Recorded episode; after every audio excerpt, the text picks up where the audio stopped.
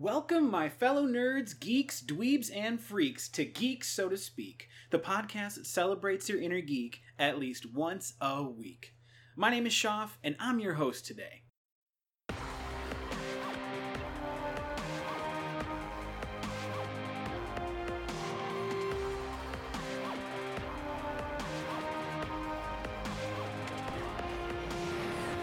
You're joining us today for episode 5, which is going to be the darkest episode yet. Of course, I'm talking about The Dark Tower, which just premiered in theaters this past Friday, and another recent movie release, this one in Blu ray after 24 years of VHS obscurity. I'm talking about Mask of the Phantasm, a Batman movie from the 1993 animated series. Thank you so much for listening in.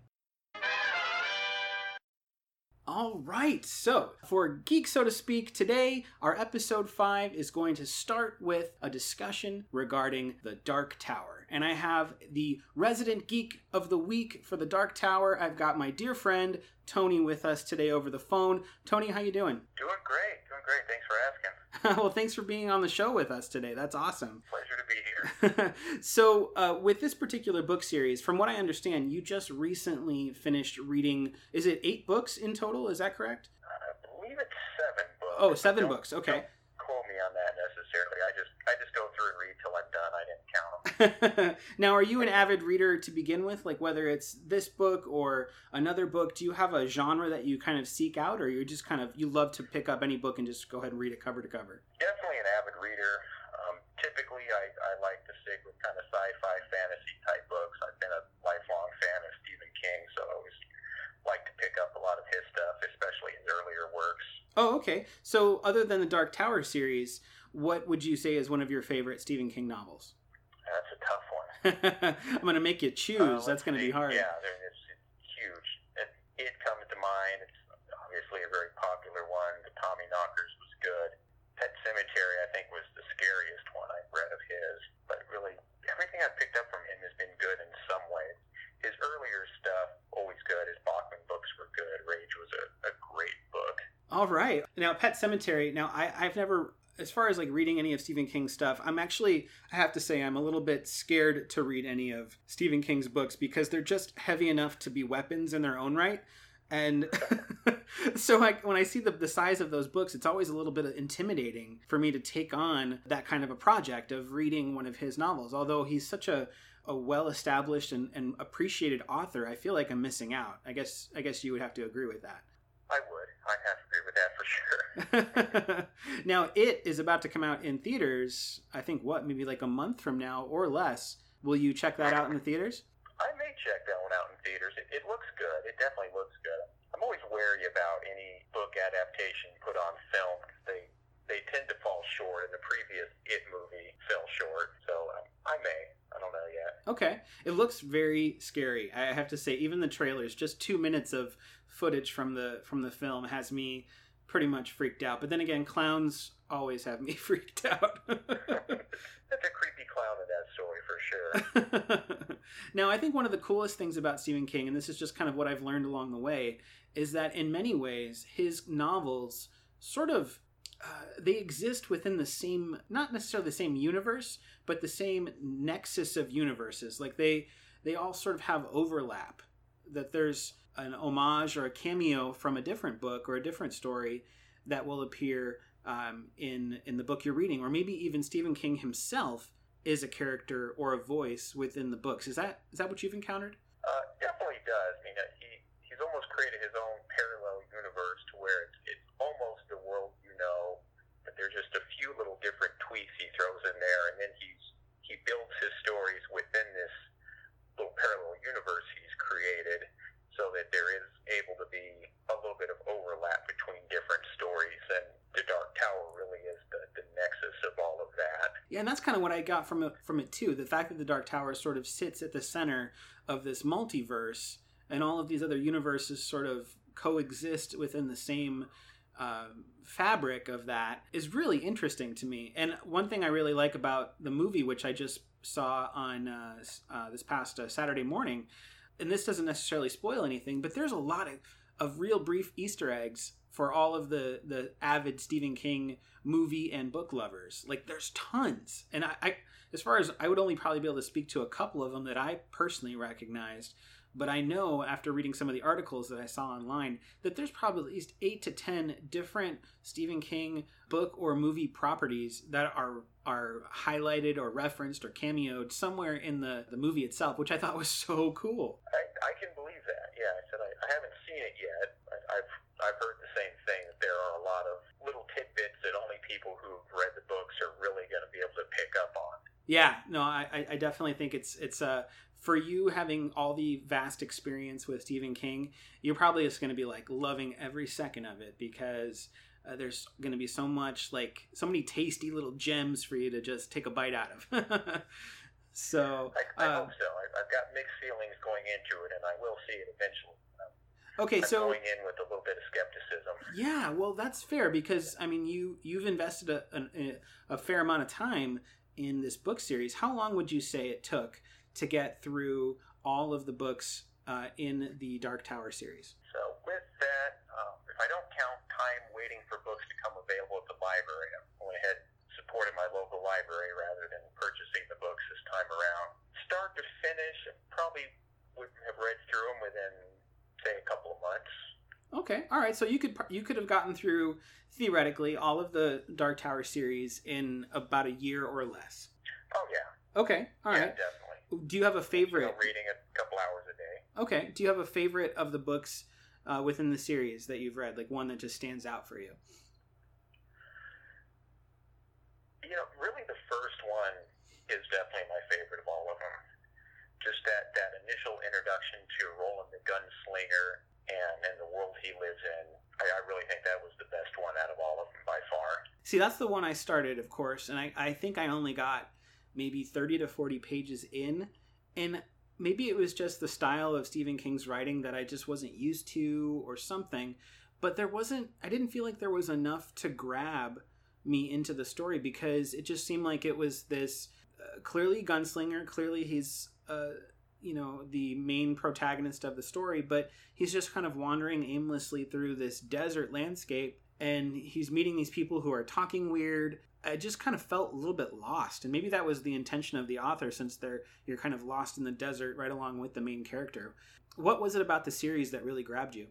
It's a tough one. It, I like the, the sort of mix of western and fantasy that the whole thing is built upon. That, that's kind of a cool idea. This you know gunslinger with these big six shooters, but then they've got this technology that's more advanced than we have, but it's run down and ancient by the time the story takes place. So you get this feeling that the story takes place in some strange alternate future. Um, inter- interdimensional travel is always fun in stories coming to the to our world, going back to that world. I like a good fight scene. There's some definitely some really good fight scenes that he writes in that in that series, and, and those are those are the biggest draws for me. Okay, okay. The, the characters are fun, but I, I'm more into books for just the, the kind of cool cool stories and cool uh, worlds that are created within the story. I dig it. The characters get to interact in. Now, since I haven't read the books and you have, I'm going to rely on you for this, but at the end of this most recent book, which is actually titled The Dark Tower, it's technically considered, uh, let's see, the seventh book uh, in this series. Um, what? How does it end? Like, what? What? What lead? case Because from what I understand, this movie that just came out is supposed to be a sequel to the book So, how does the the seventh book end uh, for for our hero? All right. Before I answer that, the answer could spoil the books for anyone who hasn't read them yet and means to. Okay, so I don't that... know that I want to put a spoiler out there. so I guess to, to say how it ends without spoiling it necessarily, I, I simply want to say that he, gets to the Dark Tower. Oh. I don't know if I want to go further than that. Okay. Like said, it, All right, that's interesting. That's a huge spoiler. No, that's okay. That's interesting because I will say this that uh, with a, a, a movie technically starting off at a point at which anybody in the audience who hasn't read the books is going to go into this movie hoping to be entertained. You have to wonder can they make a movie that can stand alone and not rely on all of this vast lore built in seven books? And I actually felt after seeing the movie, walking away, I had a lot of questions. I definitely felt like they had created an, an interesting universe, one that I was now actually more intrigued to want to read the books to further understand. But I didn't think that standing alone that it wasn't that they explained enough for somebody as cold as I was going into it to be able to fully understand what was happening. And uh, and I think that was probably one of the main reasons why this movie is doing so poorly in the box office. It's like ranked uh, 18% on the Rotten Tomato meter, uh, which a lot of people do really trust. And I hate to say it, but oftentimes it's pretty right. So uh, so that's unfortunate. I did like the movie. I- I'm not going to say I didn't like it, but I- I definitely felt like it required having that additional knowledge that you would only have from the books. And that that may be true. Um, just from from what I've read about it, it it did it didn't explain very well a lot of the lore behind it. So if you haven't read the books, you'd be a little bit lost. Another thing I understand about it is if you if you have read the books, it, it may be somewhat disappointing, which again is unfortunate that they weren't able to find a, a good story to that to actually make it a compelling and understandable story. I think they try to make it too broad for the short time frame they gave it. No, that's fair. I, I completely agree. I think um, I, I being introduced to well here here's the weird part because I'm pretty sure in in the book The Gunslinger doesn't doesn't the gunslinger meet a boy pretty early on in that story? He does, yeah. He, he meets up with Jake Chambers pretty early in the story.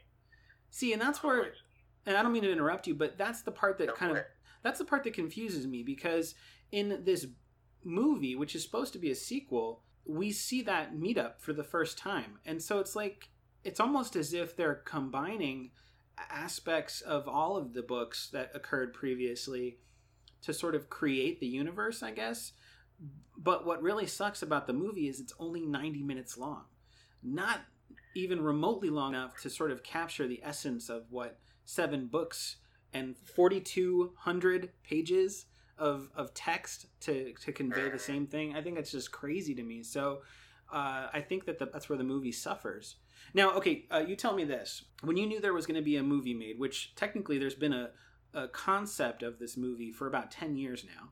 Uh, but when you when you had first heard about this movie or during that time and you were starting to get an, a picture in your head or maybe even while you were reading getting a picture in your head of these main characters roland the gunslinger and the man in black was there anybody uh, like uh, hollywood celebrity wise that you kind of were putting as a face to the name somebody that was sort of acting as that avatar of of the character you were, you were reading about Nobody really specific came to mind for that. You know, in my mind, I really pictured someone tall, scruffy, somewhat somewhat quiet and reserved type actor. So no no names really came to mind. Um, I guess to uh, since we're we're geeking out a little bit, uh, a younger Harrison Ford type type actor. okay i like that Fit that role fairly well. Okay, okay, so a scoundrel kind of looking dude, like um, he's got to be a little rough around the edges. Right, right. I mean, you know, the character role, and not only is he, he a gunslinger, but he's, in a sense, he's royalty. So he's got to be kind of a scoundrel, but he's got to be able to interact within multiple different environments and situations. He's also very single-minded and very focused on his goal and doesn't get distracted very easily. All right, and and Man in Black, who would you say? Not Matthew McConaughey. all right, all right, all right. in a million years. Um, uh, I'm, I'm not good with actor names. The I'm thinking the the villain who was uh, the guy who played the villain in No Country for Old Men. Okay, He had a good role. um, I can't think of what his name is. is it Javier Bardem? I think so. Yeah. Okay, all right, I could. So, somewhat along those lines. Maybe not him specifically, but just that that type of character. Sure. of just yeah. Yeah, when I saw the movie, I felt like Matthew McConaughey was basically playing an evil version of Matthew McConaughey. Like it didn't there was it didn't feel like there was any amount of like character backstory or that he was creating something there. It just looked like he was really enjoying being a bad guy. And it would be like if we met mad on the street and he was just being nasty to people and and pushing people over and telling them to stop breathing and everything. It's just it didn't work for me. Now the other big controversy, of course, is the casting of Idris Elba as the gunslinger, and I have to say. Because I didn't have the preconceived notion of the gunslinger, I didn't understand why there was so much political turmoil surrounding his casting. Yes, uh, he's not a white guy but what does that matter in the grand scheme of the story? Truly, it doesn't seem to matter at all. And uh, I think Idris Elba was awesome as the gunslinger, and I hope that when you see it, that you feel the same way because um, I thought that he really brought it. I think he helped carry the story along, and he has this. He always every character he plays, he always has this very stoic, regal quality, and I think that knowing that the gunslinger has this sort of medieval.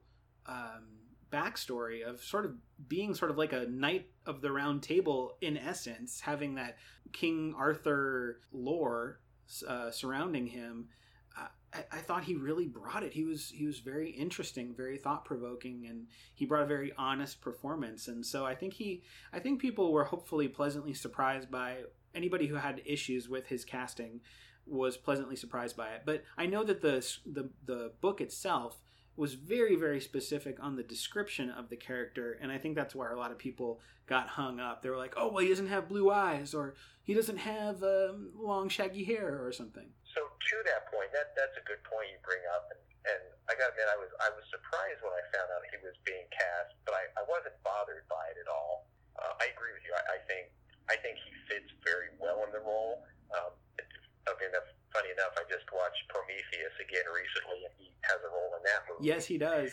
And and I was watching that kind of with the mind of how do I feel about Elba's role in the gunslinger, and, and you can see it. You can you can see that he captures that character. I'm excited about seeing. That's that's one of the draws that has me saying I still want to see that movie. Um, as far as him being black instead of white, Stephen King said it best he never says what color Roland is in the books. He never said Roland was white. He never said he was black. And as I was reading through the books recently, I was keeping an eye out for that, and I don't recall any description that says what color his skin is. Yes, he has blue eyes. That doesn't mean he has white skin necessarily. We're dealing with a fictional fantasy universe here. So I, I you know, the people who, who are the naysayers and think that that's a bad casting choice, you know, I, I think they just need to be more open minded and not try to limit a character to the color of his skin, but look at the, the content of the, the actor's character and how he can bring that character to life. And I think Idris Elba was a really good casting choice in this sense. Totally agree. Totally agree with you. Well, all right, Tony. Well, hey, thank you so much for taking some time out of your day today and chatting it up with me about Dark Tower series. Based on what you, sh- you shared, I definitely feel like it's something I want to. Now that I've even seen the movie, I have the, all of this to base my decision of maybe spending some time and really investing into this book series and, and getting to know these characters because they're not going anywhere. We've still got a TV series that they have intentions to have come out potentially in 2018, and that's supposed to be the sequel to, or I'm sorry, it's supposed to be a prequel to the the current movie that's out and then they're going to have another two movies that will also have another TV season uh, sort of sprinkled in between those movies as well. So it's going to be a lot of back and forth cross medium technology that will help keep this uh, universe alive and well for us to be visually enjoying. So, well, it's been my pleasure, and I could sit here and talk to you about the books for another 30 minutes or more. I know we don't have time, but I, I highly recommend go out, read the books. They're interesting in a lot of unique ways that you'll never come across in any other books. I'll, leave it at that. But definitely go out, read them, check them out. It's one of the best series I've ever read by far. Wow. Okay. Well, there we go. We have Tony's uh, geek stamp of approval. So, uh, Tony, you have yourself a great rest of the day, and we'll talk to you soon. You too, Jimmy. Thank you. Thanks. Bye bye. Okay. Well, you guys just got the scoop on the Dark Tower book series. I learned a lot.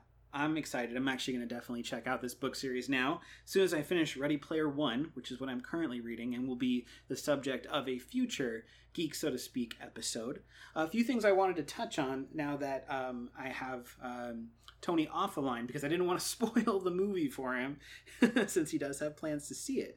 But this is your chance as well. You can hit pause, go check out the movie, and then be sure to uh, uh, replay and enjoy the rest of this podcast. But um, a few things I want to touch on on the movie, some questions that I had going away from it was first of all, what who is the Crimson King? There is references multiple times to this Crimson King. All hail the Crimson King.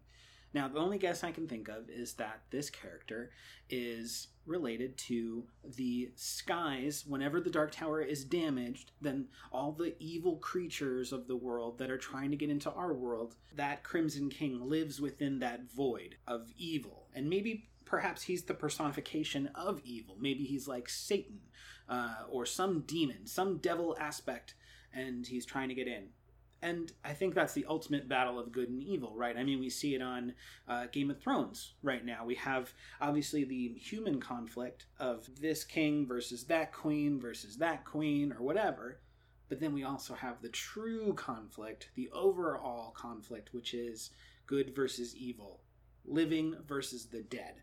And I think that Dark Tower seems to also resemble that in some way, shape, or form, which is kind of exciting. So I'm looking forward to that. Uh, I definitely felt like to kill off the man in black in this movie. I mean, where do you go from there? I guess he must not have been as big a head honcho as I thought he was. I thought he was sort of like the overarching bad guy, but my guess is that the Crimson King outranks him, and maybe perhaps the Man in Black reports to him. Because I don't have the additional information related to Dark Tower, nor do I want to look for it and then be spoiled by the books. These are questions I have. And I think this would be anything that um, someone who hadn't read the books and went to see the movie would be experiencing. I did not agree with uh, with Matthew McConaughey. I love the guy. I think he's super fun. He's great in in those Lincoln commercials. You know, you got to drive yourself in a Lincoln.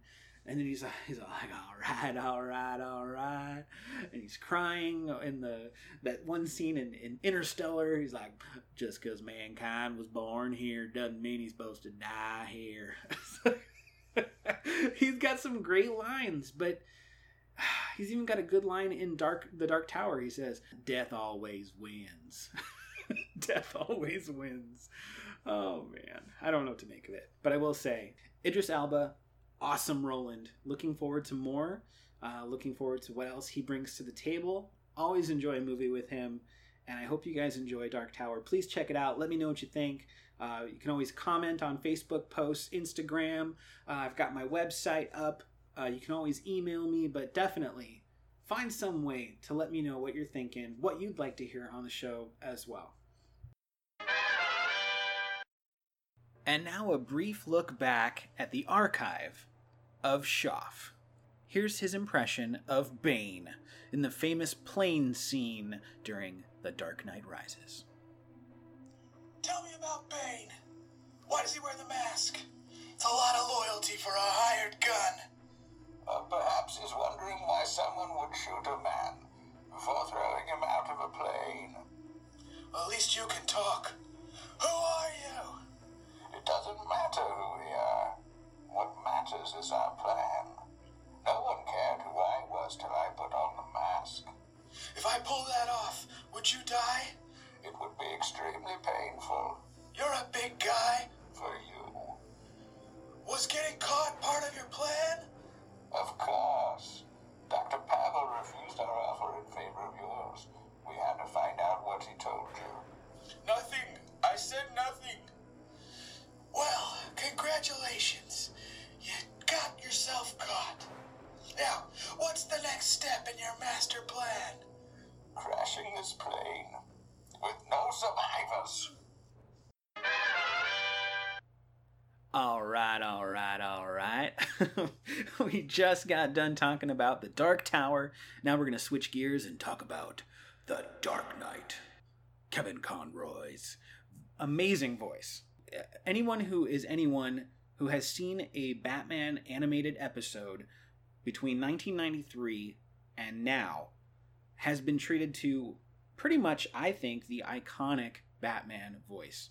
Seriously, he's so impressive. I had the privilege, the privilege, uh, this past uh, Phoenix Comic Con. I attended a panel, and the panel was comprised of the voice actors for Batman the Animated Series. Specifically, we had Kevin Conroy as Batman, Loren Lester as Robin, who also played Nightwing, the voice of Nightwing, and then, of course, Diane Pershing, uh, who was Poison Ivy in the Batman animated series. So these amazing voice actors have been sort of gracing us with their with their presence for the past, gosh, what are we talking about? At least 24 years. That's incredible to me.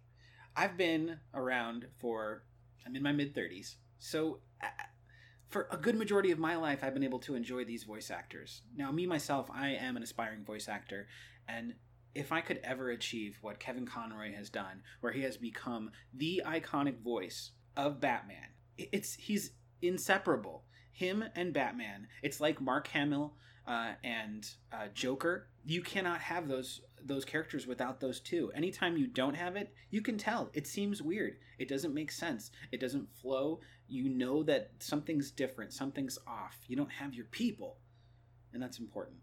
So this movie, uh, Mask of the Phantasm, brings together uh, Kevin Conroy and Mark Hamill. Again, which we love. I love having both of those two in the movies together. It also brings together some other voice actors who have played characters before. We get um, uh, a young Commissioner Gordon, we get a young Harvey Bullock, we get, of course, Alfred Pennyworth, same character from the Batman animated series it was so great to have those voices continue. And I remember seeing this movie when it first came out in the theaters. Uh, I think it was I went to go see it. It might have even been a birthday party. It was so so much fun. It was definitely a movie that we saw, and it it was something that I wanted to. I think I uh, a friend of mine had picked up on VHS way back in the day.